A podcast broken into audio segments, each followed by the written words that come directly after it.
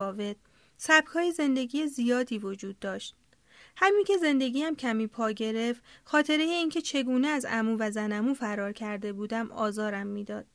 من از آنجا گریخته بودم بدون اینکه حتی یادداشتی برایشان بگذارم. آنها خیلی با من مهربان بودند. چگونه می توانستم آنقدر بیادب باشم؟ با خود گفتم می توانم در نامه احساساتم را برایشان توضیح دهم اما به نوشتن نامه اصلا عادت نداشتم. اهالی کره شمالی در نامه نوشتن مهارت کمی دارند بعد از گذشت حدود شش ماه در دسامبر 2000 از یک تلفن عمومی به آنها زنگ زدم. زنمو سونکی گوشی را برداشت. با نفسی بریده گفت میران حتی او هم اسم واقعی من را فراموش کرده بود. وقتی که بر شوکش غلبه کرد توانستم تضاد را در صدایش متوجه شوم.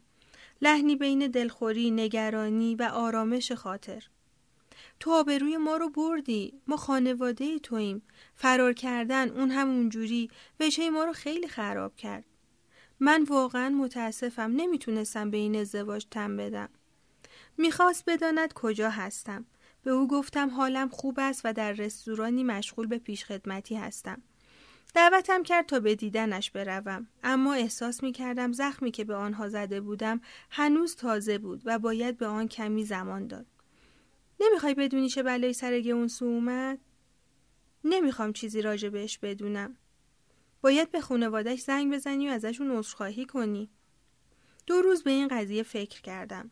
اما می‌دانستم بالاخره باید این کار را انجام دهم. چندین بار شماره را گرفتم اما در آخرین لحظه شهامتم را از دست می‌دادم و تلفن را قطع می کردم. در نهایت زنگ زدم. خانم جانگ جواب داد. اول نمی توانستم صحبت کنم. دهانم خشک شده بود. دیگر داشت گوشی را میگذاشت که گفتم میران هستم. اوه خدای من. مکسی طولانی برقرار شد. کجایی؟ می توانستم حالت صورتش را تصور کنم که با عصبانیت به دخترها اشاره می کرد خودش است.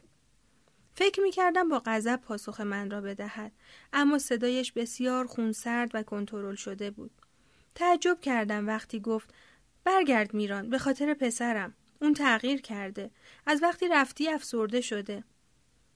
گونسو به خاطر من افسرده شده بود؟ می‌تونم باهاش صحبت کنم؟ وقتی گوشی را گرفت داشت گریه می‌کرد. انگار مست بود چون نمی‌توانست لغاتش را به خوبی پیدا کند. لطفا برگرد. هنوزم بلیتای ماه اصلمون رو دارم. می‌تونیم بریم. اینها اولین حرفای احساسی بودند که از او میشنیدم. دلم برایش سوخت و بسیار نگرانش شدم. باید قبل از اینکه بفهمد چه حسی به من دارد ترکش می کردم. اما دیگر دیر شده بود. نمی توانستم برگردم. شفافترین هدف ذهنم برگشتن به خانواده بود. اما او و مادرش صدی در برابر این هدف بودند. بارها تکرار کردم که چقدر متاسفم. من او را تحقیر کرده و به خانوادهش بی احترامی کرده بودم. وقتی تلفنم تمام شد کنار دیوار روی زمین افتادم و صورتم را با دستهایم پوشاندم. من گونسو را بدبخت کرده بودم. پدر گرانقدر ما رهبر کبیر فرمان دادند که به بزرگترها احترام بگذاریم و خانوادهمان را تکریم کنیم. من متوجه شدم که رفیق میران هیچ کاری جز آسیب زدن به بستگانش انجام نداده است.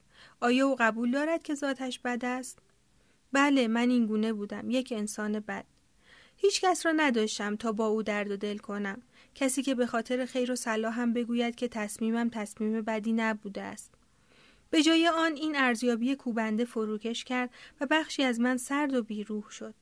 وقتی در خانه امو گریه می کردم دلم برای مادرم تنگ شده بود و قلبم پیش او جا مانده بود. اما حالا چیزی درونم شکست و اشکهایم متوقف شد. دیگر خودم را دوست نداشتم. قسم خوردم به خاطر آسیب هایی که به گئونسو رساندم خودم را تنبیه کنم. هفته ها به این موضوع فکر کردم و در آخر تصمیم گرفتم به عنوان تنبیه دیگر هرگز ازدواج نکنم. نمی‌خواستم ازدواجم با شخص دیگری باعث شود گئونسو بیش از این آسیب ببیند و تحقیر شود. هر وقت از من میپرسیدن که کی قرار است ازدواج کنم از روی عادت می‌گفتم هیچ وقت ازدواج برام هیچ اهمیتی نداره. صفحه 198 فصل 25 دو مرد اهل کره جنوبی در ژانویه 2001 دو مرد جوان و تر و تمیز موقع ناهار وارد رستوران شدند. آنها بسیار خونگرم بودند و از من در مورد شنیانگ سوال پرسیدند. دندانهای تمیزشان نظرم را جلب کرد. آن روز کمبود نیرو داشتیم بنابراین من در سالن کار می‌کردم. داشتم ظرفهای بانچان را جلویشان میگذاشتم که یکی از مردها با صدای آرامی گفت شما کسی رو می‌شناسین که اهل کره شمالی باشه سعی کردم به چشمهایشان نگاه نکنم چرا این سوال رو می‌پرسین کارت های تجاریشان را روی میز گذاشتند و گفتند در یکی از ایستگاه های اصلی تلویزیونی کره جنوبی فیلم ساز هستند. یکی از آنها گفت ما داریم یه فیلم مستند می‌سازیم. می‌خوایم فراریاری رو که قصد دارن خودشونو به کره جنوبی برسونن پیدا کنیم. به واسطه هم دستمزد خوبی میدیم تا مطمئن باشه به کره جنوبی می‌رسه و بقیه مخارج رو هم پرداخت می‌کنیم. جا خوردم. کره شمالی و کره جنوبی دشمنهای خونی بودند. جنگ کره در سال 1953 تمام شده بود ولی با آتش بس نه پیمان صلح. بنابراین هر دو کشور هنوز هم در جنگ بودند. گفتم چجوری یه نفر اهل کره شمالی می‌تونه بره تو کره جنوبی؟ مرد گفت این روزا خیلی به کره جنوبی میرن. به آنها گفتم که برایشان پرسجو می‌کنم و در حالی که مجذوب حرفشان شده بودم راهم را کشیدم و رفتم. آیا من همان کسی بودم که آنها دنبالش میگشتند؟ هر روز آن دو مرد برای ناهار به رستوران می آمدند. خیلی جدی به این فکر می کردم که رازم را به آنها بگویم اما غریزم به طور وحشتناکی احتیاط می کرد. این می توانست یک دام باشد. قبل از اینکه نسنجیده کاری انجام می دادم باید در موردش تحقیق می کردم. در حالی که سعی می کردم خیلی عادی به نظر برسم برای دوست خوابگاهیم جیوو تعریف کردم که آن دو مرد اهل کره جنوبی چه چیزی به من گفتند پاسخ او تعجب من را برانگیخت گفت که کره جنوبی تمام اهالی کره شمالی را به چشم شهروند کره جنوبی می‌بیند. هر کسی که موفق شود خود را به کره جنوبی برساند پاسپورت کره جنوبی دریافت می کند و اجازه دارد همانجا بماند. این حرفش باعث شد به فکر فرو بروم. از امو و زنمو شنیده بودم که کره جنوبی آن جهنم روی زمینی نبود که مبلغان به تصویر میکشیدند. عموی من چندین بار برای کار به کره جنوبی سفر کرده بود او به من می‌گفت که حتی آنها از چینی ها آزادتر و پولدارتر هستند فکر می کردم اقراق می کند. در واقع هیچ وقت به کره جنوبی فکر نمی کردم. آنقدر روی زادگیری زبان ماندارینی تمرکز کرده بودم که حتی سریال های کره جنوبی را از کانال ها نگاه نمی کردم. همچنین معتقد بودم که مشکلات کره شمالی همه به خاطر تحریم های سازمان ملل با حمایت آمریکایی ها بود. رفتن به کره جنوبی حامی آمریکا خیانت به کشور خودم محسوب می‌شد. مگر اینطور نبود؟ به علاوه یادم میآمد که در مواقع خاص اگر کسی از کره شمالی فرار می‌کرد مبلغان حزب همایشی مطبوعاتی ترتیب می‌دادند پس اگر من به کره جنوبی پناهنده می شدم آیا مجبور نبودم در مقابل یک سری میکروفون و دوربین های فلشدار قرار بگیرم؟ قطعا این کار خانواده من را به دردسر میانداخت. هنوز تصمیم نگرفته بودم که بعد از یک هفته آن دو مرد اهل کره جنوبی دیگر به رستوران نیامدند. حتما کسی را که دنبالش میگشتند پیدا کرده بودند. یک بار دایی شیرهی به من گفت که انسان در زندگی سه بار شانس میآورد. نمی توانستم باور کنم شانس مهمی که از بغل گوشم رد شده بود را از دست دادم. آن شب با دختران خوابگاه برای شام بیرون رفتیم. در یک دکه غذا فروشی کباب سیخ شده خوردیم و بعد به کافی شاپ رفتیم و میلکشیک و چای خوردیم. دخترها در مورد زندگی خودشان حرف می زدند. نگرانی های خانوادگی و مشکلات دوست پسرهایشان. هر کدام از آنها می‌خواستند زندگی بهتری داشته باشند. یکی از آنها که دختری کره چینی اهل یانبیان بود نگاه معناداری به من انداخت و گفت تو هیچ وقت در مورد خودت صحبت نمی کنی. یتیم که نیستی درسته؟ ماها از کنجکاوی دیگران وحشت داشتم. اما بعد از اینکه فرصتم را با فیلمسازان کره ای از دست دادم دیگر به همه چیز بی‌اعتنا شدم. شاید احتیاط بیش از حد من باعث شده بود این فرصت را از دست بدهم. دیگر از دروغ گفتن خسته شده بودم. گفتم نه یتیم نیستم. همیشه عادت داشتم هنگام حرف زدن مکس کنم تا عواقب حرفهایم را سبک و سنگین کنم اما این بار بدون فکر کردن حرف زدم و مستقیم گفتم اهل کره شمالی هم. دخترها به هم نگاه کردند. جیوو که زرنگترین فرد گروه بود گفت از اول این موضوع رو فهمیده بودم. ناگهان همگی به داستان زندگیم علاقه من شدن. این شد که داستانم را برایشان تعریف کردم. ما تا تعطیل شدن کافی شاپ آنجا ماندیم. برای اولین بار کنجکاو شدم تا در مورد دیگر فراری های کره شمالی در شنیانگ بدانم. افراد زیادی در خفا زندگی می کردن. پلیس هر چند ماه یک بار بازجویی گسترده‌ای در سطح شهر انجام می‌داد تا آنها را پیدا کند و به کره شمالی بازگرداند. در یک مهمانی تولد صدای دختری را شنیدم که با مکس و تته ماندارینی صحبت می کرد. همانجا حد زدم که اهل کره شمالی باشد. خودم را به او معرفی کردم. کم کم و از روی احتیاط با اهالی دیگر کره شمالی هم آشنا شدم. همهشان مثل من خود را از انظار عموم پنهان می کردن. دختری که در مهمانی ملاقات کرده بودم سوجین نام داشت. صورت کشیده، چشمان درشت و لبهای قرمز و پاپیونی داشت. اینجور دخترها در کره شمالی زیبا به نظر می رسیدند. او هم مثل من پیش خدمت بود. هفته یکی دو بار پای تلفن گپ طولانی می زدیم و من بسیار از این کار لذت می بردم. او با دوست پسرش که اهل کره جنوبی بود در شنیانگ زندگی می کرد. زندگی کردن با یک دوست پسر اهل کره جنوبی. با شنیدن این جمله هم مشمعز شدم هم هیجان زده. اما بعد از چند هفته تماسهایش متوقف شد. وقتی به تلفنش زنگ زدم صدای این خط مسدود می باشد به گوشم خورد. احساس کردم فاجعه ای رخ داده. شش ماه بعد احساس کردم سوجین در خیابان بعد از تاریکی شب از جلوی چشمانم رد شد. اما مطمئن نبودم. اسمش را صدا زدم. صورتی وحشت زده به سمتم چرخید. مثل حیوانی که در جستجوی غذا میان آشغالها گیر افتاده باشد. خودش بود آب رفته و لاغر شده بود. استخوانهای شانه اش را می دیدم که از تیشرتش بیرون زده بود. به جای اینکه از دیدن من خوشحال شود با چشمهایش اطراف را می پایید. انگار فکر می کرد کسی تعقیبش می کند.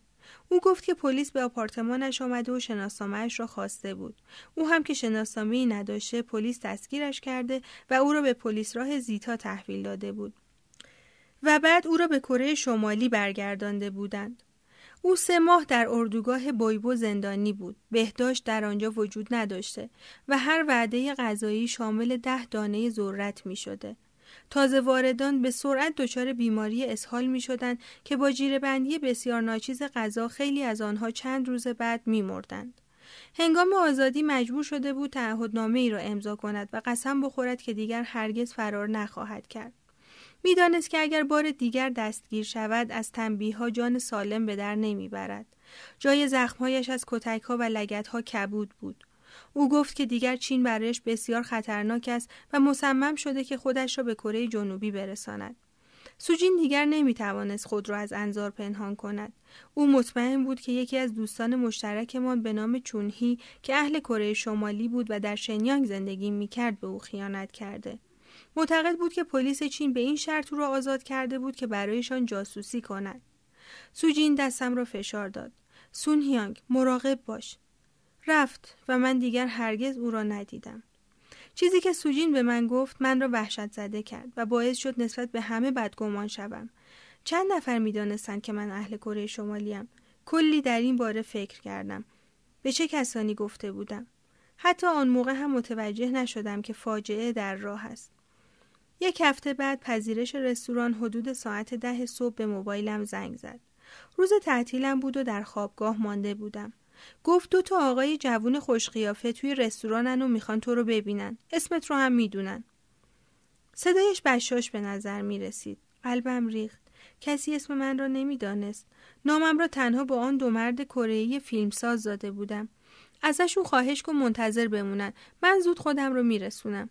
کمی آرایش کردم و با عجله به سمت رستوران شتافتم. صبح بود و مشتری های کمی در رستوران بودند. مسئول پذیرش به میزی اشاره کرد. دو مرد که نمی شناختمشان ایستادند. یکی از آنها گفت سونهیانگ؟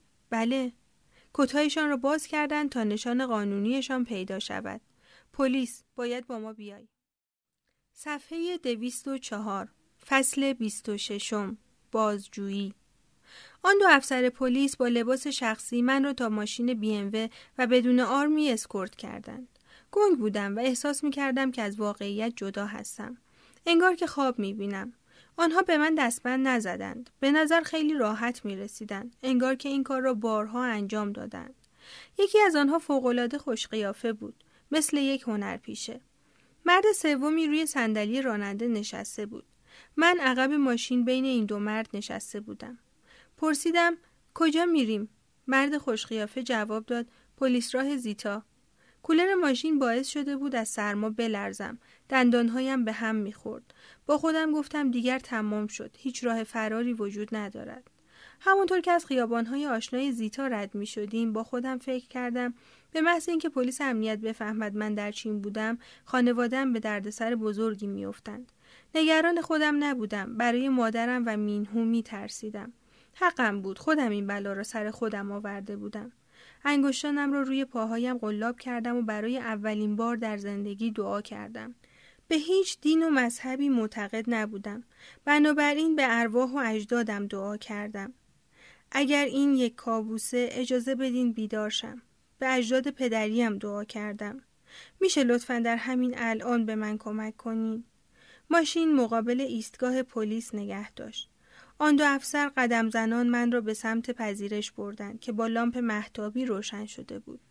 ایستگاه پلیس خیلی شلوغ بود. افراد زیادی با لباس نظامی و عدهای با لباس شخصی می‌رفتند و میآمدند.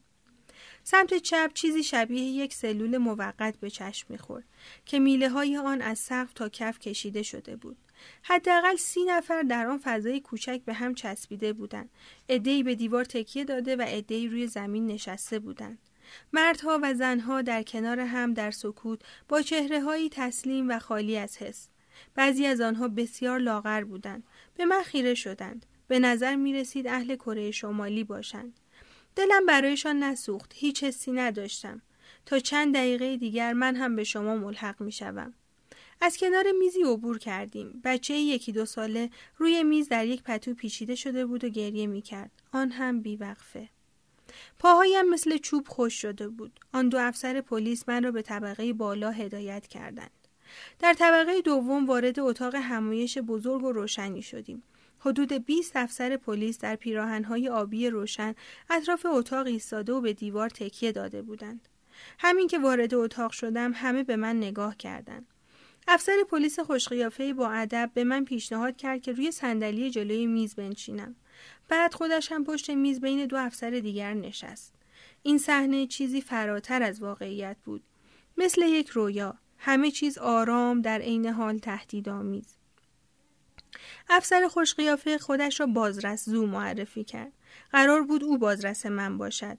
داشت اتفاق میافتاد. من را محاصره کرده بودند. به خودم گفتم تمرکز کن. فقط به چیزهای حیاتی دقت کن. به اون سه مردی که پشت میز نشستن. فراموش کن که بقیه هم دارن تو رو تماشا می‌کنن. بازرس زو تنها کسی نبود که از من سوال می‌پرسید. آن دو افسر دیگر هم به ترتیب به زبان ماندارینی من را مورد بازجویی قرار دادند.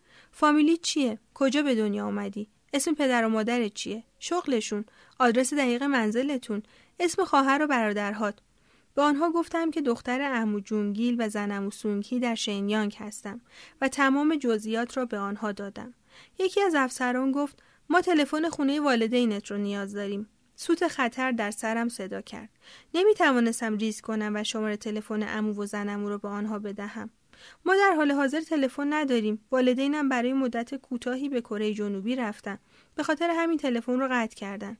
کدوم مدرسه ابتدایی می‌رفتی؟ اسم مدیر مدرسه چی بود؟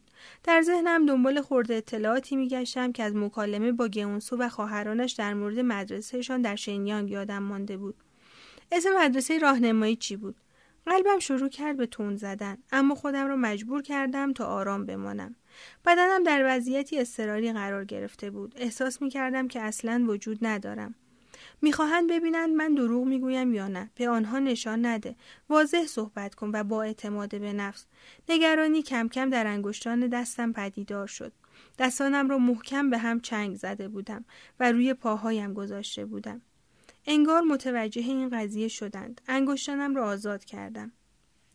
برمیگردیم به قضیه والدینت. تاریخ تولد پدر چیه؟ مادر چطور؟ و بعد خیلی عادی انگار که یکی از روزهای هفته را بپرسند گفتند تاریخ تولد کیم سونگ ایل چطور؟ 15 آوریل سوالی که همه اهالی کره شمالی بدون فکر کردن جواب می‌دهند. نمی‌دونم.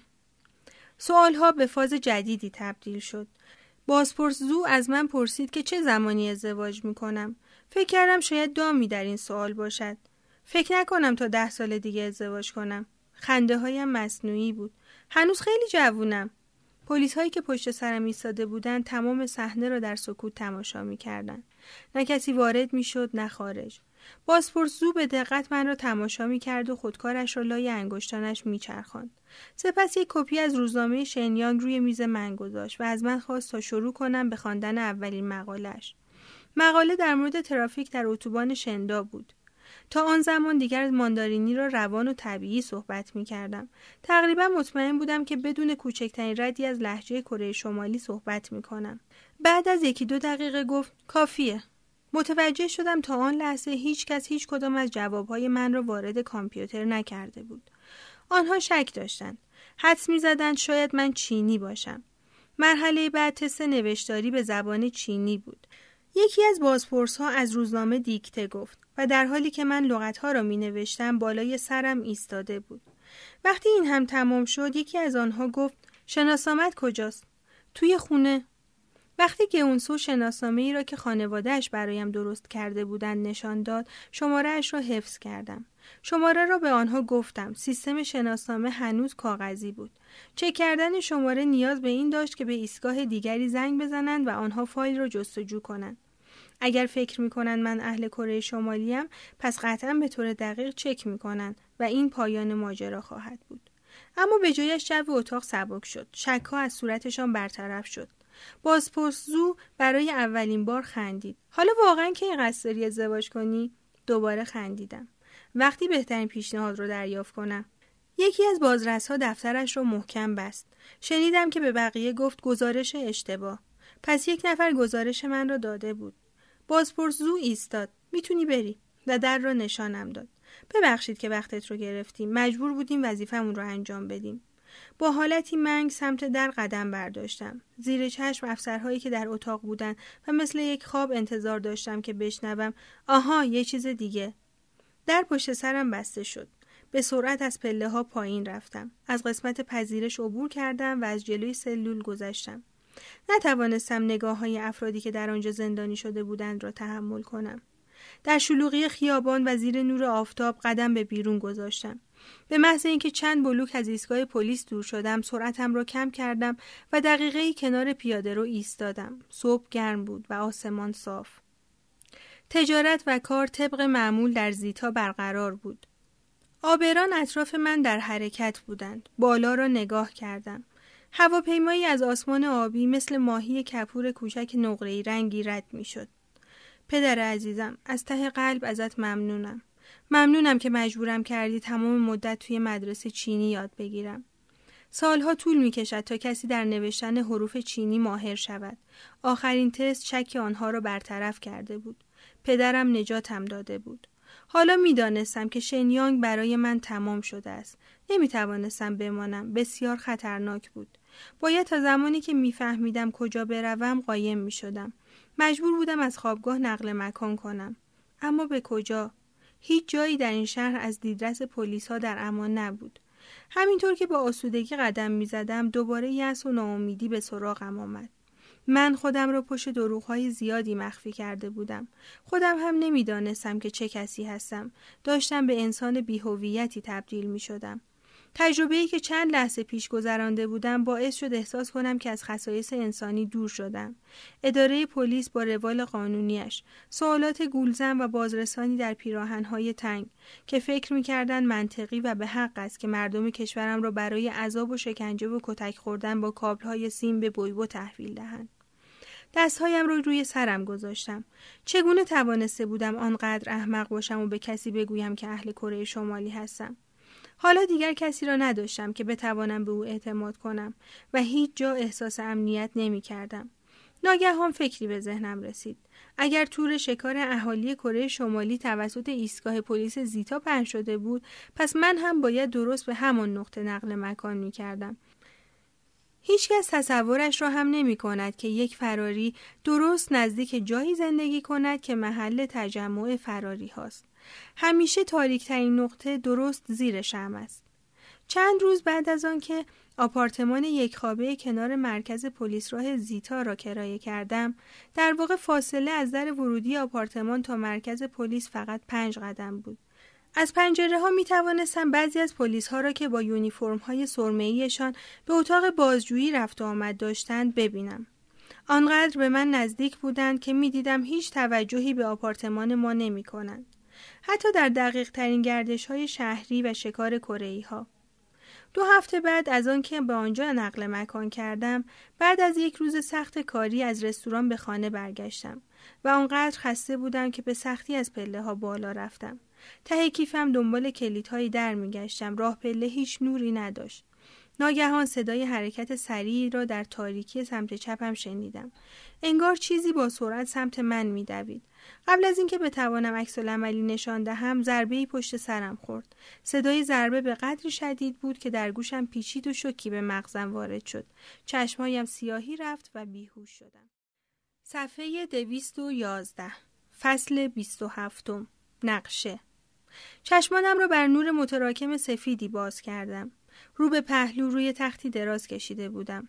درد از پشت سرم مثل نبزی می‌زد. حالت تهوع داشتم. صدای زنانه نرمی از من خواست تا به او نگاه کنم. چشمانم را آهسته چرخاندم و زنی را دیدم که ماسک سبز جراحی بر دهان داشت. گفت که زخم روی سرم نیاز به ده بخیه دارد. داشتند به من داروی بیهوشی تزریق می‌کردند و ممکن بود به مدت نیم ساعت بیهوش باشم. با خودم فکر کردم اگر به هوش نیایم هیچ کس نمی‌داند من چه کسی هستم. دختری با چندین اسم ولی بدون هویت. چشمانم سنگین شد. چند روزی گذشت تا بفهمم چه اتفاقی برایم رخ داده بود. همسایه‌ای در همان آپارتمان صدایی از راه پله ها شنیده بود. من را در حالی پیدا کرده بود که روی پاگرد نقش زمین شده و دریایی از خون از پشت جمجمه جاری شده بود. حمله کننده یک شیشه مشروب یک لیتری پر را به سرم کوبیده و فرار کرده بود. یک نفر در تاریکی منتظر من بوده است و با چنان خشونتی به من حمله کرده بود که شدت ضربهش می توانست کشنده باشد.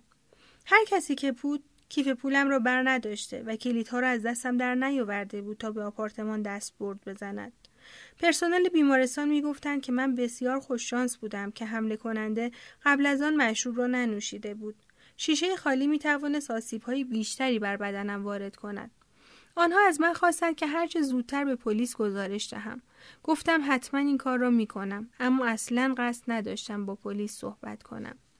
جیوو دوست قدیمیم در خوابگاه فکر می کرد که خانواده نامزدی که رهایش کرده بودم پشت قضیه حمله باشند. شاید خانم جان در پی انتقام از شرافت زندگی خانوادگیش بوده چون من آبروی پسرش را قبل از ازدواج برده بودم. این فکر بسیار آزارم داد. اما هرچه بیشتر اوضاع را میسنجیدم به نظرم کمتر محتمل میآمد که کار خانم جانگ باشد. نوع حمله و انتخاب اسلحه یک بطری مشروب یک لیتری. چیزی نبود که خانواده خود را با آن خار و خفیف کند. مطمئن بودم که خانم جانگ با کلاستر از این حرفا بود. زمانبندی حمله که درست دو هفته بعد از بازجویی پلیس صورت گرفته بود نشان می‌داد که احتمالا این حمله توسط جاسوسی که گزارش ملیت و محل کار من را به پلیس داده بود صورت گرفته باشد. این تنها در حد حدس و گمان بود. اما احتمالا جاسوس از عواقب تلف کردن وقت پلیس با یک گزارش اشتباه زخم خورده بود و می‌خواست انتقام بگیرد. کمی که بهتر شدم برگشتم سر کار. اما دیگر از شغلم لذت نمی بردم. راحتی روزانه از بین رفته بود. حالا دیگر به هیچ کس اعتماد نداشتم. نسبت به مشتری هایی که سعی داشتند با من گپی بزنند بدمین شده بودم. بیشتر از همیشه دلم برای خانوادم تنگ شده بود. آرزوی مهربانی مادرم را داشتم. حالا دلم می‌خواست بعد از اتفاقاتی که برای من افتاده بود در آغوشش گریه کنم. دلم برای همصحبتی با مینهو تنگ شده بود. ساعتی از روز نبود که به آنها فکر نکنم. قبل از بازجویی پلیس کم کم دوستهایی در شنیانگ پیدا کرده بودم. اما حالا باید تنها می ماندم یک بار دیگر. در محله جدید از همان خشکشویی استفاده می کردم که افسران پلیس از آن استفاده می کردن. گاهی اوقات بازپرسوی خوشقیافه را می دیدم اما او من را شناخته بود. یکی از افرادی که به طور منظم از خشکشویی استفاده می کرد یک افسر کره چینی بود که همیشه به من لبخند می زد. سعی کردم به یاد بیاورم که آیا هنگام بازجویی پشت سرم ایستاده بود یا نه اما مطمئن نبودم و نمی توانستم از او بپرسم. به نظر آدم خوبی می رسید. اسمش شین جینسو بود و درجه گروهبانی داشت. سنش کمی از من بیشتر بود. زیاد خوشقیافه نبود اما در یونیفرمش جذاب به نظر می رسید. یک روز غروب در خشکشویی از من پرسید که آیا دوست دارم شام بخورم. باید طبق غریزم لبخند می زدم و درخواستش را رد می کردم. چون بعد از تمام اتفاقات هفته گذشته حسابی ترسیده و به همه چیز بدبین شده بودم. اما صدایی در سرم گفت چرا که نه؟ یک افسر پلیس می توانست دوست مفیدی باشد. ما شروع کردیم به قرار گذاشتن. پاییز سال 2001 بود. قرارهایمان چیز جالبی نداشت. یا به رستوران مکدونالد می رفتیم یا KFC. یک شب به نظر خسته می رسید اما بشاش بود. گفت حسابی خسته و گرسنه. همبرگر مکدونالد بزرگی را با سیب زمینی سرخ کرده در دهانش چپاند و روغن دور لبهایش را با دست پاک کرد. چرا؟ از کله صبح مشغول جمعوری فراری های کره شمالی هستیم. دهانش پر بود. افراد زیادی رو دستگیر کردیم و وقت نکردم نهار بخورم. او توضیح داد که چگونه بعضی از آنها تحت فشار گریه و التماس می‌کردند. فکر می‌کرد این قضیه برای من هم مثل خودش خندهدار باشد. با لحجه که بسیار نزدیک به کره شمالی بود گفت خواهش می‌کنم من رو بر نگردونی. مجبور بودم عصبانیت چهرم رو کنترل کنم. زنی که داری به آن نگاه می‌کنی هم یکی از آنهاست عوضی. می‌دانستم که هیچ علاقه واقعی به او نداشتم و تنها به حمایتش نیاز داشتم. با اینکه هوش و ذکاوت زیادی نداشتم اما تشخیص دادم که دارم با خطر عشق بازی می کنم. باید رابطه را با گروهبان شینجینسو قطع می کردم. در همان حالی که آنجا نشسته بودم و به نقش غرورآفرینش در جمع کردن کره ها گوش می‌دادم بالاخره یک نقشه ناب کره به ذهنم خطور کرد تقریبا چهار سال از آخرین تماس مادرم میگذشت هر سال درست همان روز دردی در قلبم جریان پیدا می کرد و سیلی از غم وجودم را فرا می گرفت. اما با نزدیک شدن چهارمین سال در زمستان 2001 برای اولین بار در زندگی احساس امید کردم. چهار سال زندگی با جویی به این معنا بود که به قدر کافی پول جمع کرده بودم تا بتوانم به واسطه پول دهم که خانوادم در هیسان را پیدا کند. حتی اگر دوباره دیدن خانوادم محقق نمی‌شد می توانستم پیامی به آنها بدهم و بگویم که زندم بگویم که هر روز با آنها فکر می کنم و از آنها بپرسم که آیا جایشان امن است یا نه و بگویم که خیلی دوستشان دارم. چاره ای نداشتم جز اینکه به چانگ بای سفر کنم. به خانه آقای آهن بروم و امیدوار باشم که او و خانوادهش هنوز آنجا زندگی کنند. این نقشه الف بود. اما سالها بود که شماره تلفن آقای آهن از دسترس خارج بود. پس امکان این وجود داشت که از آنجا رفته باشند. به همین دلیل نقشه ب را هم طرح کردم. پیدا کردن واسطه. یک تاجر ثروتمند کره چینی تقریبا اکثر هفته ها برای شام به رستوران ما می آمد. مرد بخشنده ای بود و همه پرسنل او را دوست داشتند. یک شب که مشغول سیگار کشیدن و ویسکی خوردن بعد از شام بود، متوجه شد که من پکرم. ناگهان از روی وسوسه به او گفتم که من بستگانی در کره شمالی دارم که نیاز دارم با آنها صحبت کنم. گفت چرا زودتر به هم نگفته بودی؟ یه سری آشنا دارم اونجا.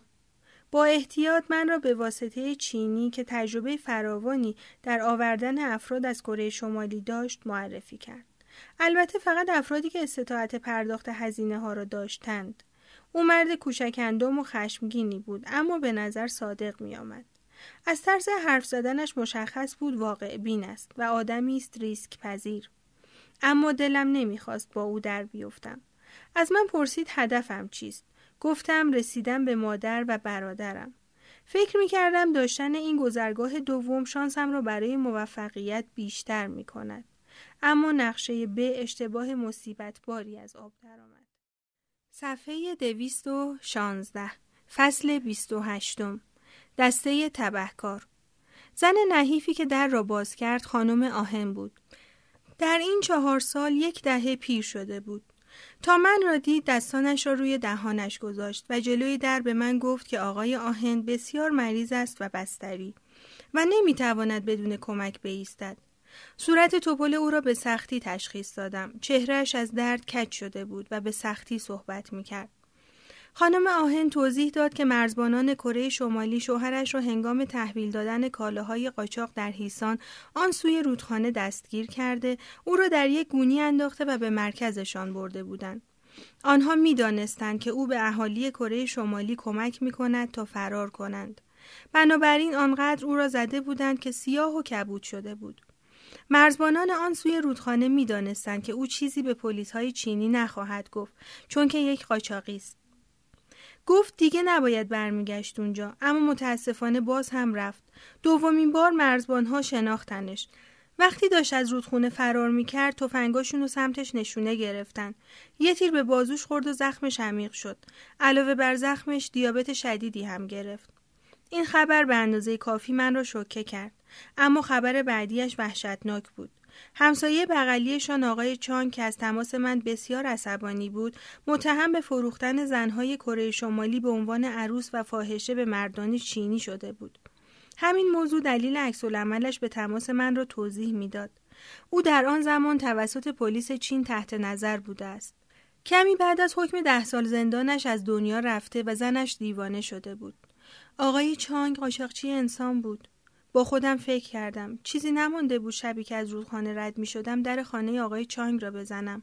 اما به جایش آقای آهن را انتخاب کرده بودم. خانم آهن از خانواده من هیچ خبری نداشت. سالها بود که مینهو به دیدن آنها نرفته بود. او گفت که مدت هاست تجارت با آن سوی رودخانه صورت نمی‌گیرد. چون دو سال پیش در سال 1999 واقعی اتفاق افتاده بود. رئیس حزب هیسان به کیم ایل جونگ شکایت کرده بود که شهر تبدیل به بستری برای نظام سرمایهداری شده است. بنابراین سختگیری وحشیانه ای توسط پایتخت پیونگیانگ صورت گرفت. خیلی از تجار دستگیر و در محاکمه عمومی در فرودگاه هیسان اعدام شدند. ناگهان حالم بد شد. حتی فکرش را هم نکرده بودم که شاید مادرم و مینهو مرده باشند. مهربانی خانم آهن تغییر نکرده بود. او گفت یک قاچاقچی را میفرستد تا در مورد خانوادم تحقیق کند و اگر آنها را پیدا کرد ترتیبی می‌دهد تا مینهو از رودخانه رد شود و من را در چانگبای ملاقات کند. گفتم که هزینه قاچاقچی را پرداخت می کنم. وقتی به چانگبای رسیده بودم هوا تاریک بود و صبح هم وقتی آنجا را ترک می کردم باز هم هوا تاریک بود. و هیسان را آن سوی رودخانه ندیدم اما حضورش را حس کردم. بویش را حس کردم. بوی دود یونتان بوی چوبهای تازه بریده شده. سکوت و آرامش عجیبی حکم فرما بود. تنها کاری که می توانستم بکنم این بود که به شنیانگ برگردم. سر کارم بروم و منتظر بمانم. چند هفته بعد صبح شنبه یک روز خیلی سرد در آپارتمانم بودم که خانم آهن زنگ زد. او گفت که قاچاقچی محل سکونت خانواده من را پیدا کرده و مینهو از رودخانه رد شده است. حرف بعدیش باعث شد در گوشش جیغ بکشم. الان کنار من ایستاده. مشخص بود کورمال کورمال گوشی را دست کسی داد. صدایی گفت الو نفسم بند آمد. تو که هستی؟ صدا گفت نونا خودم هستم. پسرهای کره برای خواهرهای بزرگترشان از نونا استفاده می کنند. به نظرم یک مشکلی وجود داشت. این صدا اصلا شبیه مینهو نبود. رو به پنجره چرخیدم و سعی کردم برادرم را در باستاب شیشه تصور کنم. آخرین باری که او را دیده بودم پسری ده ساله بود. حالا چهارده سال داشت. صدا گفت نونا به هم اعتماد کن یادت میاد یه بار توی تعطیلات مدرسه یواشکی اومده بودم اینور رودخونه و چون تقیان کرده بود نمی‌تونستم برگردم بالاخره نفسم را بیرون دادم. خودش است. در آن واحد مثل دیوانه ها هم گریه کردم و هم خندیدم. احساس کردم موجی از عشق او به درونم جریان یافت. تنها چیزی که توانستم بگویم این بود. چقدر صدا عوض شده. صدای تو هم همینطور. سر راه هم به ایستگاه قطار تمام پسندازم را بیرون کشیدم و به دلار آمریکا تبدیل کردم. حدود 800 دلار شد. کمی از این پول را باید به عنوان دستمزد به قاچاقچی خانم آهن می‌دادم و بقیه را به برادر و مادرم.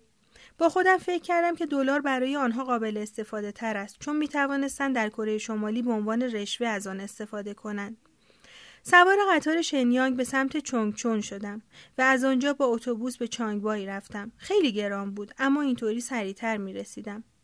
در قطار سریع و ساکت به تماشای تپه ها نشستم که یکی یکی از جلوی چشمانم رد می شدن و ذهنم مملو بود از شادمانی دیدن مینهو که ناگهان تلفنم زنگ خورد. صدای مردانه گفت آدمای من خانوادت رو پیدا کردن. دلال چینی بود. باعث شد خنده از روی لبانم بیفتد. تقریبا نقشه ب را فراموش کرده بودم به نظر می رسید بدشانسی به من رو کرده بود که هر دو نقشه هم عملی شده و حالا باید به هر دویشان پول می دادم. کی می رسی چانگ بای؟ به دروغ گفتم فردا وقتی به خانه آهن رسیدم مرد جوانی را دیدم که کنار خانم آهن نشسته بود وقتی من را دید ایستاد هر وقت به مینهو فکر می کردم برادر کوچکم را با صورتی می دیدم که لبخند بامزه ای داشت. این پسر اصلا شبیه او نبود. قدش بلندتر از او بود اما چهره مادرم را در صورت او شناختم. او با کنجکاوی زیادی به من خیره شده بود. بعد همون لبخندش را زد. انگار که بگوید دیدی دیگر بچه نیستم.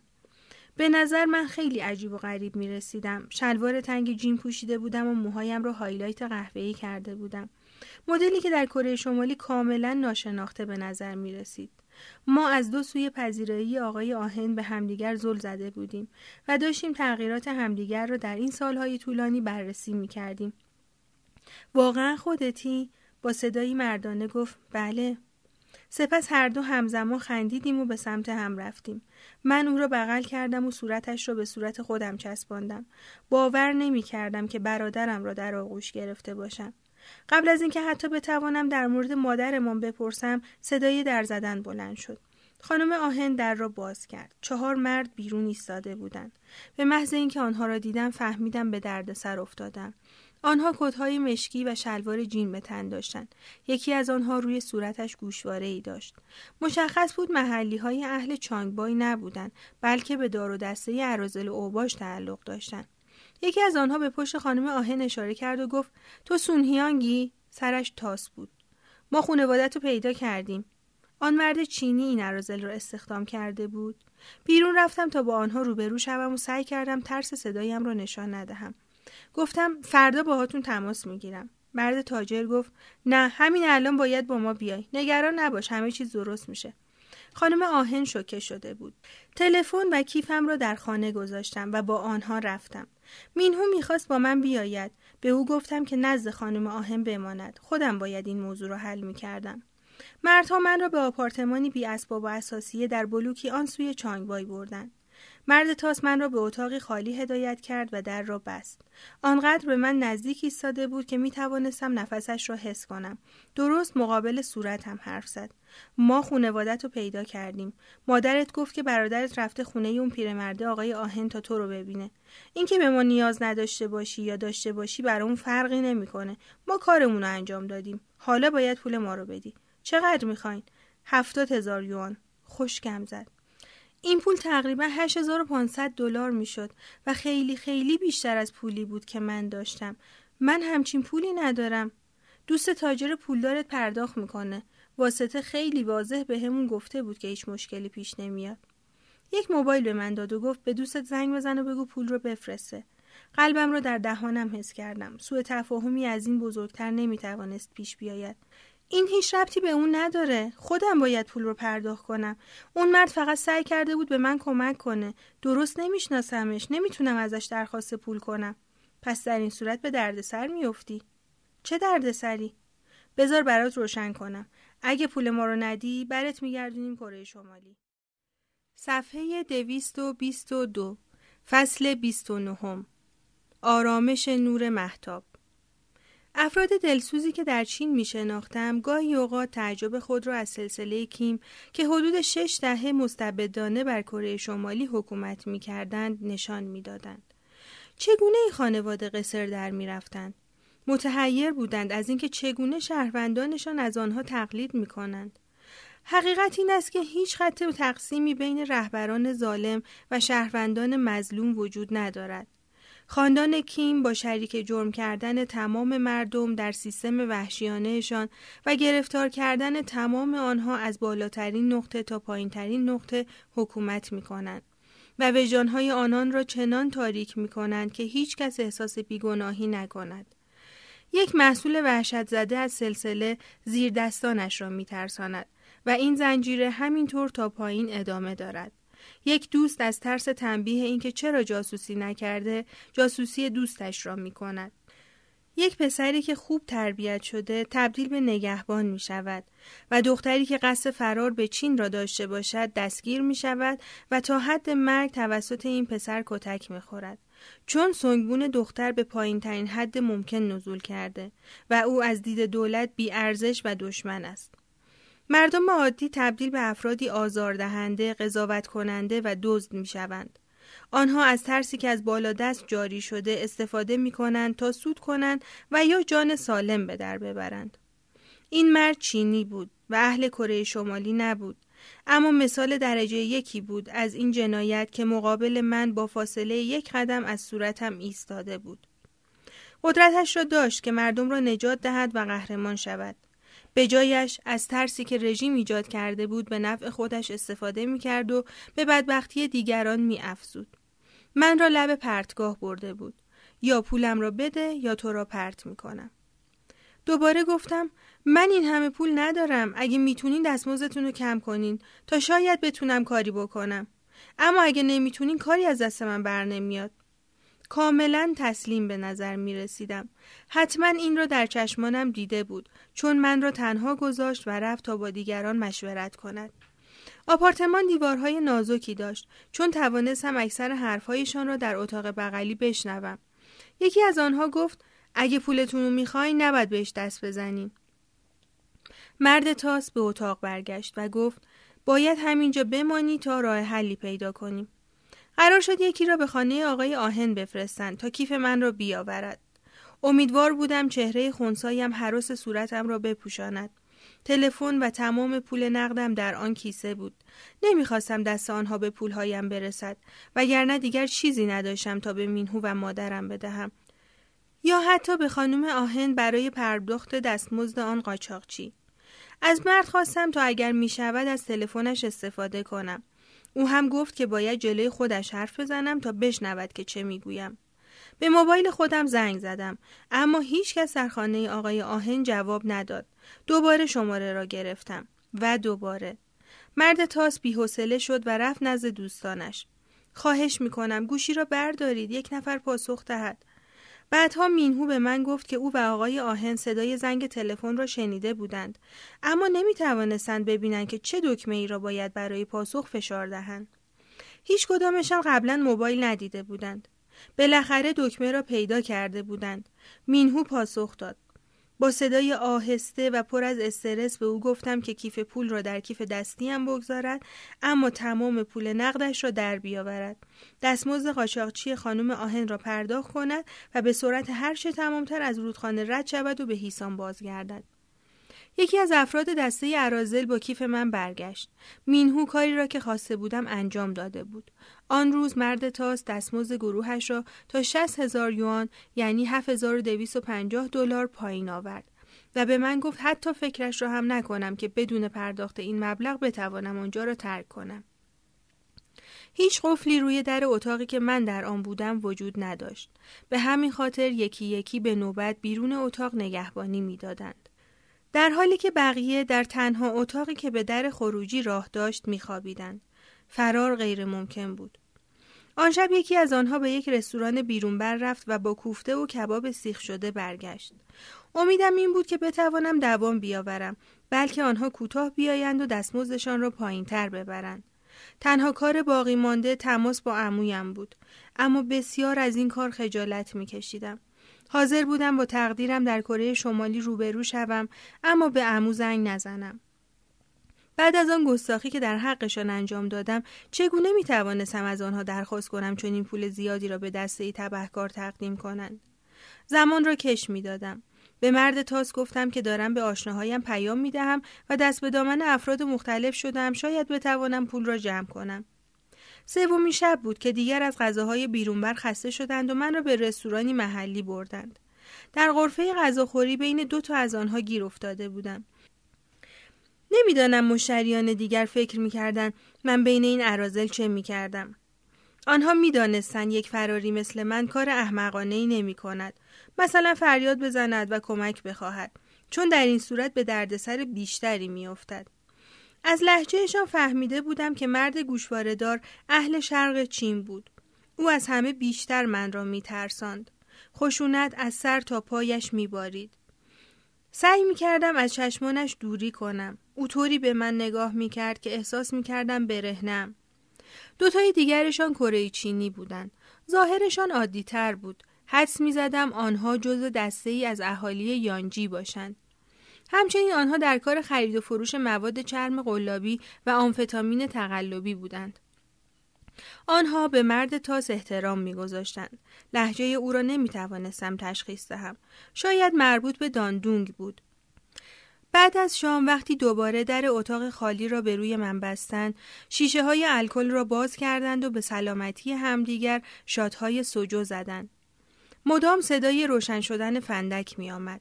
حد زدم که مواد می کشیدند. هر چیزی که بود آنها را آرام نکرد بلکه برعکس حرف بینشان تهاجمیتر و خشنتر شد و خیلی زود تبدیل به بیادبی و فهاشی های رکیک شد. نزدیک بود از ترس غالب توهی کنم. بعد مردی که گوشواره روی صورتش داد به آنها یادآوری کرد که دختری 21 ساله در اتاق بغل نشسته. برای لحظه ای سکوت برقرار شد. شنیدم که می‌گفت اون می‌خواد چیکار کنه؟ نه لطفاً. تا این لحظه خود را در حالت آرامشی اضطراری قرار داده بودم. همانطور که در ایستگاه پلیس زیتا ترس خودم را کنترل کردم. انگار که آنجا نبودم. اما الان داشتم کنترلم را از دست می‌دادم. به سختی نفس میکشیدم. بدنم شروع کرد به لرزیدن بیوقفه. اگر آنها وارد اتاق من می‌شدند شروع می‌کردم به جیغ کشیدن.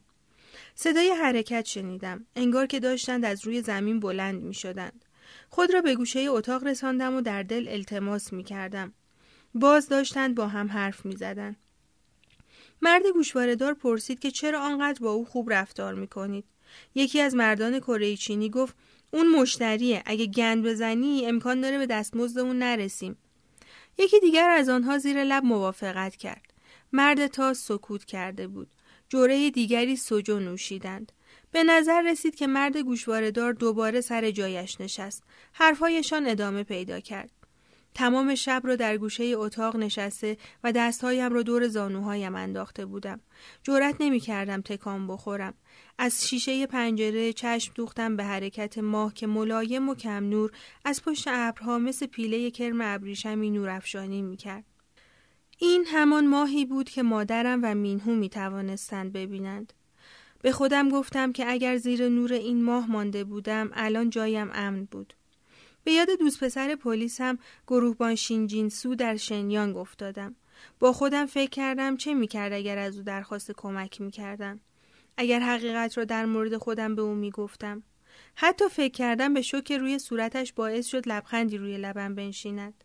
با اولین نور خورشید به عمویم در شنیانگ زنگ زدم. بعد از گریختن از آپارتمانشان این اولین باری بود که با او صحبت می کردم. صدایم از ترس و خجالت شکننده شده بود. از او درخواست کمک کردم. به او گفتم که تمام زندگیم را وقف می کنم تا پولش را پس بدهم. او گفت همین الان این کار را انجام میدم. او پول را به حساب دسته ارازل انتقال داد. سعی کردم از او تشکر کنم اما لغات در گلویم خشکیدند. او ژن پدرم را داشت و همان عشق و دست و دلبازی که پدرم به من نشان داده بود. مجبور شدیم دو روز صبر کنیم تا پول به حساب برسد. در این مدت دو مرد کره چینی به نوبت پشت در اتاق من نگهبانی می‌دادند. اما از مرد گوشواره خبری نبود. آنها به او اعتماد نداشتند. از این بابت از آنها سپاسگزار بودم. تقریبا بعد از یک هفته اسارت من را با خود به بانکی در چانگبای بردند و پول را از حساب برداشت کردند. چشمان مرد گوشواردار با دیدن دسته های کلفت اسکناس های یوان در پاکت برق زد. و دستهایش را روی شانه مردان دیگر گذاشت و آنها را سمت خودش کشید و گفت ما کارمون خوب انجام دادیم. مرد تاس من را به ایستگاه اتوبوس برد. قبل از اینکه برود دستش را دراز کرد و گفت اون تلفن لعنتی رو بده به من. گوشیم را به او دادم. بعد از اینکه رفت دستم رو در جیب مخفی آستر کت بلند زمستانیم کردم و کمی پول را که آنجا لوله و قایم کرده بودم درآوردم. با آن پول بلیت اتوبوسی به شنیانگ خریدم. در راه برگشت سرم را به شیشه خنک پنجره تکیه دادم و به جهان سفید و خالی از بود بیرون نگاه کردم. شست هزار یوان پول بسیار زیادی که معادل حقوق ده سال کار کردن من در رستوران است. و یک هفته اسارت با تهدید به آزار جنسی و تمام اینها برای رسیدن به تنها سه دقیقه دیدن مینهون. اما من با خانوادم ارتباط برقرار کرده بودم. می‌دانستم آنها زندند و در زندان نیستند و آنها می‌دانستند که من زنده ام و حالم خوب است. استرسی که پشت سر گذاشته بودم و قرضی که سالها طول می‌کشید تا پرداخت کنم باعث شدن به محض ورود به آپارتمان بالا بیاورم. به قدری حالم بد بود که با تبخالهای دردناکی در دهانم به خواب رفتم. به سختی می توانستم غذا بخورم یا چیزی بنوشم. از طرفی عصبی و بدگمان شده بودم. باید از شنیانگ فرار می کردم. به سرعت. نمی‌دانستم به کجا. اما به فکر این بودم که اگر مادرم بود چه می کرد. بنابراین به دیدن یک فالبین رفتم. زن فالبین گفت اگه نقل مکان داری کمی مکس کرد تا تاثیر حرفش بیشتر شود. باید به جنوب بری یا یه جای گرمتر. مثل شانگهای برایم مهم نبود که داشتم به او انگیزه می‌دادم تا جوابی که دنبالش بودم را از دهانش بشنوم. با چنان درایت کاملی حرف زد که انگار حرفم را نشنیده بود. بهترین مکان برای تو شانگهایه. این تنها تأییدی بود که نیاز داشتم. برای آپارتمانم آگهی زدم. از شغلم در رستوران استعفا دادم. می‌خواستم به گروهبان شینجینسو زنگ بزنم و برای آخرین بار با او قرار بگذارم و به او بگویم که رابطه ما تمام شده است. اما نظرم عوض شد. خودش به زودی متوجه این موضوع می‌شد. اوایل ژانویه 2002 بود که وسایلم را در دو کیف سبک جمع کردم. یک بلیت یک طرفه به شانگهای خریدم و سوار قطاری سری و سیر شدم. صفحه 229 فصل سیوم بزرگترین و پرشتابترین شهر آسیا با یکی از آشناهای کره چینی هم به نام ییون که مثل من آزم شانگهای بود سوار قطار شدم. او هم یک پیشخدمت بود که یکی دو بار دیده بودمش. متوجه شدم که او هم از موضوع گذشتهش دوری می کند که از نظر من مشکلی نداشت. من هم حرفی در مورد گذشتم به او نزدم. حس می زدم هر دو از چیزی فرار می کردیم. دختر خوشذاتی بود. رفتار رک و پیپرده ای داشت و صدایی مثل شیفور خطر. از او خوشم می آمد. وقتی حرف از این شد که چگونه در شانگهای مستقر شویم هر دو همزمان گفتیم می توانیم آپارتمانی را شریک شویم درست لحظه ای که سر این موضوع موافقت کردیم احساس کردم دلشوره و استرسی که هفته ها کشیده بودم از بین رفت آپارتمانی مشترک با ییون به این معنا بود که مجبور نبودم دوباره تنهایی همه چیز را حل و فصل کنم. تقریبا هر دوی ما بی پول بودیم اما ابایی نداشتیم که از صفر شروع کنیم. مشغول خندیدن به این موضوع بودیم که باید تا پیدا شدن شغل فقط نودل آماده بخوریم که ناگهان چشمم به پلیسی با یونیفرم و کلاهی به رنگ سبز جنگلی افتاد که وارد انتهای واگن شد و مردم شروع کردن به دست کردن در جیب ها و کیف هایشان. آنها شناسامه هایشان را در دست گرفته بودند.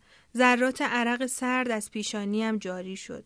می‌دانستم گاهی اوقات این چک کردن ها در اتوبوس و قطار اتفاق میافتاد اما تا آن لحظه من خوش شانس بودم.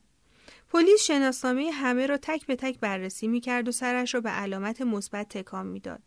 ردیف به ردیف جلو می آمد و به ما نزدیکتر می شد. حدود سیزده متر با ما فاصله داشت. باید چه کنم؟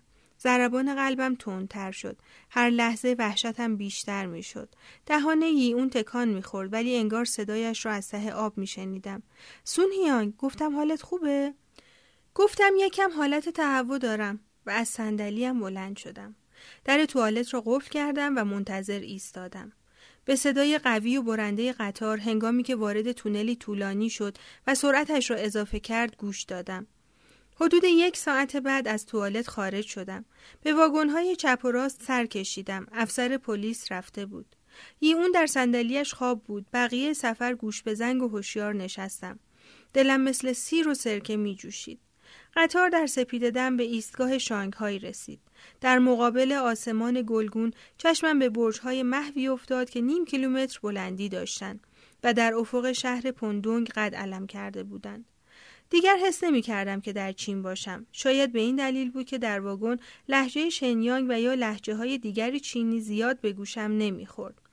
اکثر مسافرانی که با ساکهای مسافرتی بزرگ و کوله پشتی از قطار پیاده شدند افرادی مثل من و یی اون بودند مهاجران جوان تنها بخشی از هزاران نفری که هر هفته به بزرگترین و پرشتابترین شهر آسیا می‌رسند تا زندگی جدیدی را شروع کنند تا برای خود کسی شوند ثروتی به دست بیاورند هویت‌های جدیدی خلق کنند و یا پنهان شوند در شینیانگ معمولا احساس می کردم مسافری مخصوص و مخفی هستم. اما اینجا واقعا آدم مهمی به حساب نمی آمدم. این حس هم برایم بیگانه بود هم هیجان انگیز. شاید اینجا می توانستم آن کسی که دلم می خواست باشم. سالی که من رسیدم حدود 17 میلیون نفر در این کلان شهر زندگی می کردند. تقریبا 80 هزار نفر از این جمعیت را ملیت های مختلف کره تشکیل می دادند. یک سوم آنها مهاجران کره جنوبی بودند و بقیه کره چینی همونطور که من تظاهر می کردم. من و اون مستقیم به محله‌ای به نام لانگبای رفتیم که محله کره نشین کوچک و پر رونق بود. تا آخر روز شانس بسیار خوبی آوردیم و آپارتمانی کوچک و فرسوده با دو اتاق خواب پیدا کردیم که کرایه کمی بدون نیاز به پیش پرداخت داشت. یک اجاق بسیار کوچک داشت و سینک دستشویش چکه می کرد و پنجره رو به مرکز ساخت و سازی باز می شد که در طول شب دریلکاری و چکشکاری های بدون مجوز انجام می دادند. برای ما مهم نبود. هر دو احساس می کردیم شانس تازه‌ای برای یک شروع دوباره به دست آورده ایم. در زندگی سه بار شانس به تو رو می آورد. این بار من یکی از آنها رو محکم چسبیدم. برنامهم این بود که شغل جدیدی در یک رستوران پیدا کنم تا سر فرصت دنبال کار بهتری بگردم. به نظر می رسید همه چیز دوباره دارد اتفاق می افتد. هیچ چیزی در شانگهای ثابت نبود. من و یی اون یک روزه در رستورانی نزدیک آپارتمان استخدام شدیم. من به عنوان صندوقدار و او به عنوان پیشخدمت. برای اهمیت دادن به این تغییر جدید دوباره اسمم را عوض کردم. این بار تصمیم گرفتم خودم را چانه اینهی بنامم. پنجمین اسمم. در شنیانگ به افراد زیادی گفته بودم که اهل کره شمالی هستم. باید اسم سونهیانگ را دفن می کردم. دوستم با شک گفت ها چرا مگه سونهیانگ چشه؟ فالبین به هم گفت که این اسم برام شانس میاره. دروغگوی ماهری شده بودم. حتی به افرادی که فکر می کردم به من نزدیک هستند هم دروغ می گفتم. روزها آسمان خراش های لوجیازوی تاریک و به رنگ خاکستری در بخاری از مهم فرو می رفتند. شبها مثل اشیای درخشانی از رنگ و شیشه به چشم می آمدند. هر کدام با خاصیتی منحصر به فرد. نوک آسمان خراش ها مثل جزایری از نور در ابرها جلوگری می کردن و با هم مسابقه می دادن تا مشتریان را به خود جذب کنند. تصاویر متحرکی مثل یک توپ فوتبال که با کفش نایکی به سمت دروازه می‌رفت و یا کوکاکولا که در لیوانهای پرزرق و برق حبابدار ریخته می‌شد. هنوز چیز زیادی از رسیدن ما نگذشته بود که به دیدن مغازه ها در خیابان منحصر به فرد هوای هایلو رفتیم و در بین درخشش طلایی الماس ها و جواهرها و ساعت های مارکتار غربی لوکس پرسه زدیم. به نظر نمی رسید که در کشور دیگری باشم بلکه در جهان دیگری وارد شده بودم. متفاوت با جایی که در آن بزرگ شده بودم. در اینجا پول نوعی دل مشغولی به شمار می رفت همچنین شهرت و معروف بودن. من همیشه از کنجکاوی دیگران در مورد گذشتن وحشت داشتم. اما در شانگهای هیچ کس اهمیت نمی‌داد اهل کجا هستی به شرطی که غیرقانونی نباشی شبها ثروتهای هنگفت از طریق خورده فروشی و سهام به دست می آمد. درهای شهر به روی کسانی که شهامت، بلند پروازی و استعداد داشتند باز بود. اما با کسانی که حق نداشتند اینجا باشند نامهربان و ظالم بود. برای خلاص شدن از پیشخدمتی به چیزی نیاز داشتم که تمام فراری های شهر آرزویش را داشتند. یک شناسنامه قانونی. نبود این آیتم حیاتی کوچک من را از فرصتها محروم می کرد. بدون یک شناسنامه هیچ شانسی برای حقوق بهتر و شغلی ارزشمند وجود نداشت. در طول چند ماه بعد بسیار محتاط بین پیشخدمتها در محله کره ها پرسجو کردم. جادوی شانگهای اکثر فراری ها را به این شهر کشانده بود و رستوران ها معمولا جایی بودند که آنها اولین شغلشان را پیدا می کردن. بعضی از این دخترها قطعا از طریق شناسنامه به دست آورده بودند. بعضی از آنها اظهار می کردند که شناسنامه هایشان تقلبی است اما من در مورد شناسنامه تقلبی بسیار محتاط بودم. چون اگر پلیس آن را چک می کرد پروسه بسیار خطرناکی پیش رویم قرار می گرفت. بهترین گزینه این بود که از یک نفر یک شناسنامه واقعی بخرم. بنابراین نیاز به یک دلال داشتم. اولین دلالی که ملاقات کردم رابطه یکی از پیشخدمت ها بود و پولی معادل 16 هزار دلار از من درخواست کرد. به او گفتم که قضیه را فراموش کند. دومین نفر چیزی بیشتر از این خواست. این موضوع من را یاد تبهکاران چانگبای انداخت. هر کسی که می‌فهمید من فراری هستم می‌خواست به نفع خودش استفاده کند و تا جایی که می‌توانست من را سرکیسه کند و هیچ کدام کوچکترین انگیزه برای کمک به من نداشتند. برای دوری از تبهکاران نیاز به روش بهتری داشتم. باید یک داستان سرهم می کردم. بهار دلپذیر و خوش آب و هوا به تابستانی سست و بیحال در اولین سال اقامتم در شانگهای تبدیل شد. بعد از کار با اون در یک مغازه بستنی فروشی نشسته بودیم تا کمی خنک شویم که مردی در میز کناری سعی کرد از ما دلبری کند. او کره چینی بود. حدود سی سال سن داشت و در محله کره ها صاحب یک مغازه بود. به نظر کمی مست می رسید. مکالمه ما به موضوع خاله اش کشیده شد. گفت خاله من برای زنهایی که می‌خوان با مردای کره جنوبی ازدواج کنن دلالی می‌کنه. باورت میشه؟ به طور غریزی احساس کردم امکانش وجود دارد. گفتم آرزومه بتونم توی کره جنوبی درس بخونم. دوستم برگشت و به من خیره شد. انگار که شاخ درآورده بودم. برای گرفتن ویزای دانشجویی سنم خیلی بالاست. باید یه جوری سنم رو جوانتر کنم. گفت با یه شناسنامه جدید و حرفم رو به مقصد رسان.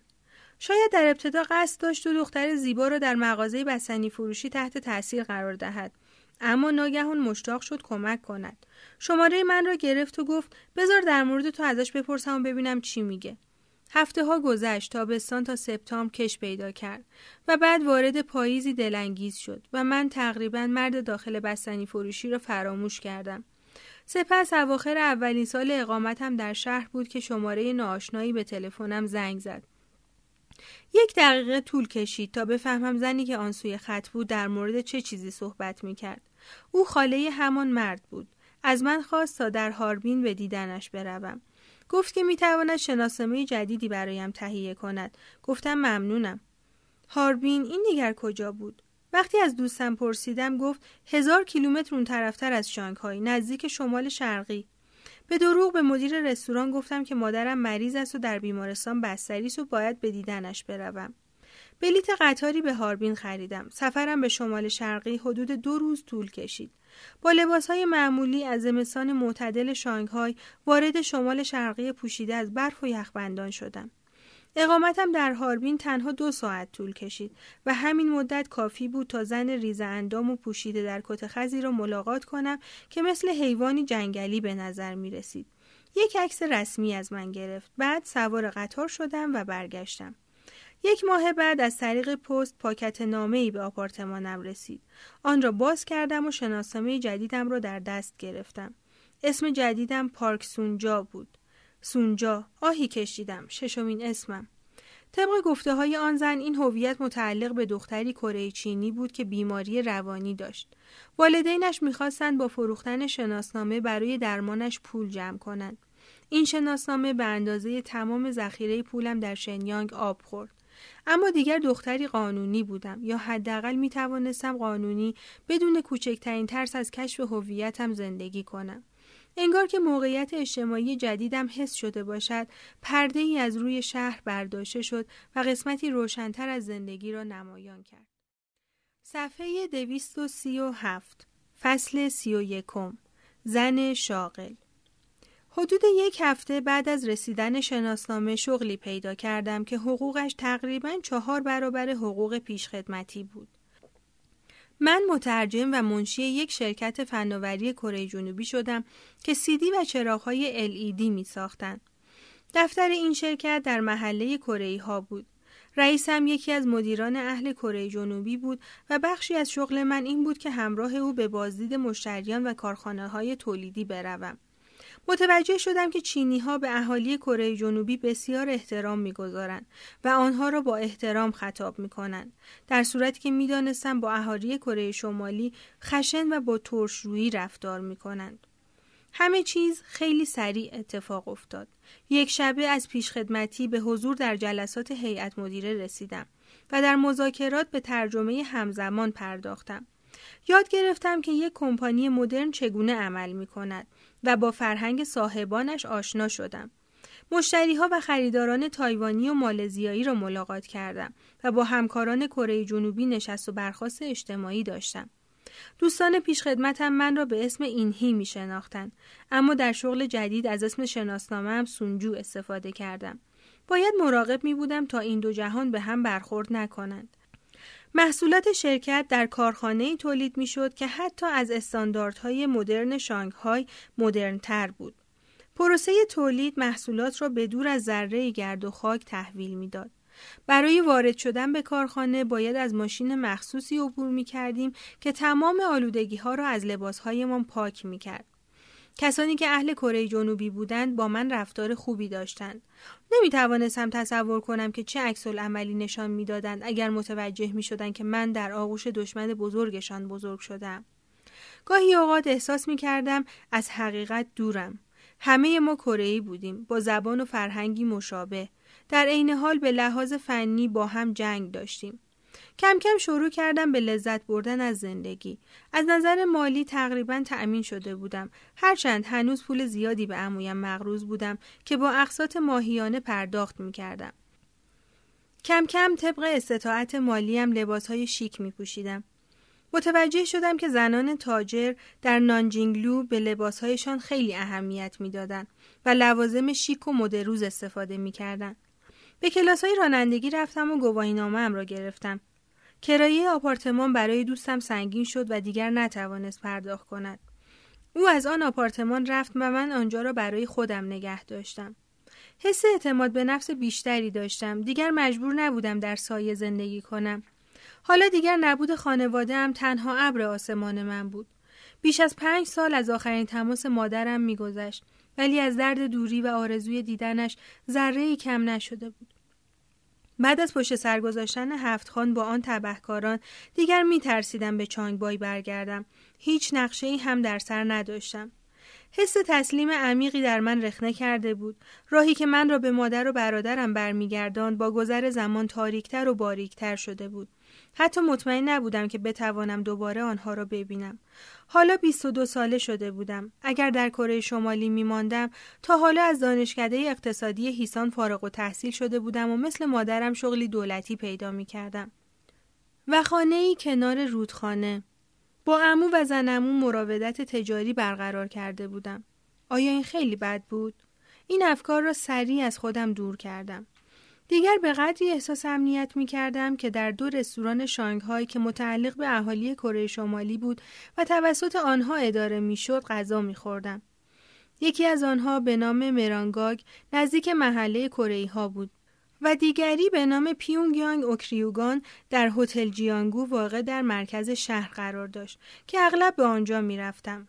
این رستوران ها توسط دفتر حزب در پیونگیانگ اداره می‌شد و برای پایتخت کره شمالی درآمد ارزی داشت. پیشخدمت های آنجا از طبقه وفادار با سنگبون بالا انتخاب می شدند و همه خوشگل بودند. به نظرم این رستوران ها برای افسران پلیس امنیت کره شمالی جاسوسی اهالی کره جنوبی را می کردند. چرا که بین اهالی کره جنوبی های محبوبی به شمار می آوردند و رفت و آمد زیادی به آنجا داشتند. اولین باری که وارد رستوران پیونگیانگ اوکریوگان شدم و نشستم احساس کردم به خانه برگشتم. پیشخدمت ها با لحجه غلیزی که خیلی برایم آشنا بود به زبان کره حرف می زدن و موهایشان را طبق سنت و مد کره شمالی می بستن که تقریبا از زمان جنگ کره تغییر نکرده بود. بسیار معدب بودند اما هنگام گپ زدن با مشتری ها کم حرف و محتاط. همهشان می دانستند که توسط همکارهایشان تحت نظر هستند. برای آنها ممنوع بود که با مشتریان رابطه نزدیکی برقرار کنند. حدسم این بود که آن دخترها شبها در خوابگاهشان محبوس بودند و اجازه نداشتند در شهر گردش کنند. یکی از دخترهایی که اغلب از من پذیرایی می‌کرد برخلاف قانون کمی با من صمیمی شد. او اهل پیونگیانگ بود. یک بار حرفی به من زد که بسیار متعجبم کرد. گفت که امیدوار است بتواند در شانگهای سینه هایش را عمل کند. یعنی تو می‌تونی به خاطر عمل سینه مرخصی بگیری؟ صدایش را پایین آورد. باعث تعجبم شد. بعضی قوانی را می‌شد شکست اما فکر نمی کردم این جزی از آنها باشد. به محض اینکه این حرف را زد در صورتش دقیق شدم. با تعجب گفتم تو پلکاتو خط انداختی؟ خط انداختن بالای پلک عمل جراحی بسیار محبوبی نزد زنان کره محسوب می‌شد. این عمل باعث می‌شد چشمهایشان درشتر جلوه کند. آره اینجا پیونگیانگ نزدیک بود لیوان از دستم بیفتد نور چشمی ها در پیونگیانگ به عملهای زیبایی دسترسی داشتند انجام این کارها آن هم در حالی که اکثر جمعیت در فقر و گرسنگی به سر می بردن کار وقیحانه ای بود معمولا مشتری های شرکت ما اهل کره جنوبی بودند و درخواست می تا آنها را به این دو رستوران ببریم. رفتار بعضی از آنها باعث می شد معذب شوم. یک ضرب المثل قدیمی کره هست که می‌گوید مردان جنوبی زنان شمالی. به این معنا که خوشقیافه ترین مردها اهل شبه جزیره جنوب هستند و زیباترین زنها اهل شمال کره. این ضرب المثل با زیبایی پیشخدمتانی که کاملا هم غیرقابل دسترس بودند اثبات شده بود بعضی از مردان کره جنوبی به طور احمقانه ای عاشق پیشخدمتان شمالی شده بودند و هر شب با جعبه های جواهر از مغازه های لوکس و مارکدار به دیدن دخترها می آمدن. و جالب اینجاست که پیشخدمتها با لبخندی محجوبانه هدایا را میپذیرفتند نه تنها از نظر رستوران این کار مشکلی نداشت بلکه حتی جواهرات را از جانب دولت کره شمالی مصادره می کردند. مردهای بیچاره این اموال ارزشمند را بدون اطلاع و غیر امن به پیونگیانگ بزل و بخشش می کردن. همچنین زنان را در موقعیت خطرناک و مرز بیآبرویی قرار می‌دادند. فکر می کنم هیچ یک از مردان جنوبی نمی‌دانستند که یک زن اهل کره شمالی هرگز نمی توانست هر آنچه می خواهد را به دست بیاورد. اما یکی از آنها بالاخره متوجه شد. یک شب در دومی سال اقامتم در شانگهای به رستوران پیونگیانگ رفتم. رستوران بسته بود. صبح روز بعد در شرکت موج شایعات بود که از هر طرف به گوش می رسید. یکی از پیشخدمتها با یکی از مشتری های کره جنوبی شرکت ما فرار کرده بود. آن مشتری یکی از دوستهای مدیرم بود. مرد از روی بیعقلی دختر را در آپارتمانش مخفی می کند. اهالی کره شمالی ناپدید شدن دختر را به پلیس شانگهای گزارش می دهند. آنها پرسنل را تحت بازجویی قرار داده خیلی سریع مشتری را شناسایی می کنند و مستقیم به آپارتمانش می روند. پلیس هر دوی آنها را از کشور اخراج می کند. مرد را به کره جنوبی و دختر را به کره شمالی و به سمت تقدیرش می فرستد. هرگز به طور قطع نفهمیدم که آن پیش خدمت چه کسی بود. اما متاسفانه بعدا متوجه شدم همان دختر دوست داشتنی بوده که می‌خواسته سینه هایش را عمل کند. دو ماه بعد دوباره رستوران باز شد اما با پرسنلی کاملا جدید. دومین سال اقامتم در شانگهای سر رسید. گاهی اوقات فراموش می کردم که اهل کره شمالی بودم. دوستهایم همه یا کره چینی بودند یا همکارهای اهل کره جنوبی. من با همه آنها طوری برخورد می کردم که انگار یکی از آنها هستم. دیگر ماندارینی را بسیار روان با لحجه کره چینی صحبت می کردم. مدارک شناسنامه‌ام نشان می‌داد که کره چینی هستم. از شغلم لذت می بردم و احساس می کردم که بالاخره منحنی زندگیم رو به ترقی می رفت. هیچ کس در شهر هویت اصلی من را نمی شناخت. اما ناگهان ملاقاتی غیرمنتظره کم کرد. ساعت ناهار بود و من در خیابان شلوغی در محله کره ها مشغول قدم زدن بودم که صدای بلند مردانه از پشت سرم گفت سون هیانگ خوشگم زد نتوانستم جلوی خودم را بگیرم برگشتم تا ببینم چه کسی است همان لحظه شناختمش. همان تاجر مهربانی بود که در رستوران شنیانگ من را به دلال چینی معرفی کرده بود. همان کسی که کاملا می‌دانست من اهل کره شمالی هستم. لبخند زنان منتظر بود تا او را بشناسم. حتما من رو با یکی دیگه اشتباه گرفتی. در راهم را کشیدم و رفتم. ترس مثل نسیمی شبانه بر وجودم چیره شد. تازه فهمیدم که زیاد هم نباید خوشنود باشم. من از گذشتم در امان نبودم. گذشته می توانست هر لحظه به من برسد. بعد از آن دیگر روزها موقع نهار در شهر گردش نمی کردم. تنها چند هفته گذشته بود که در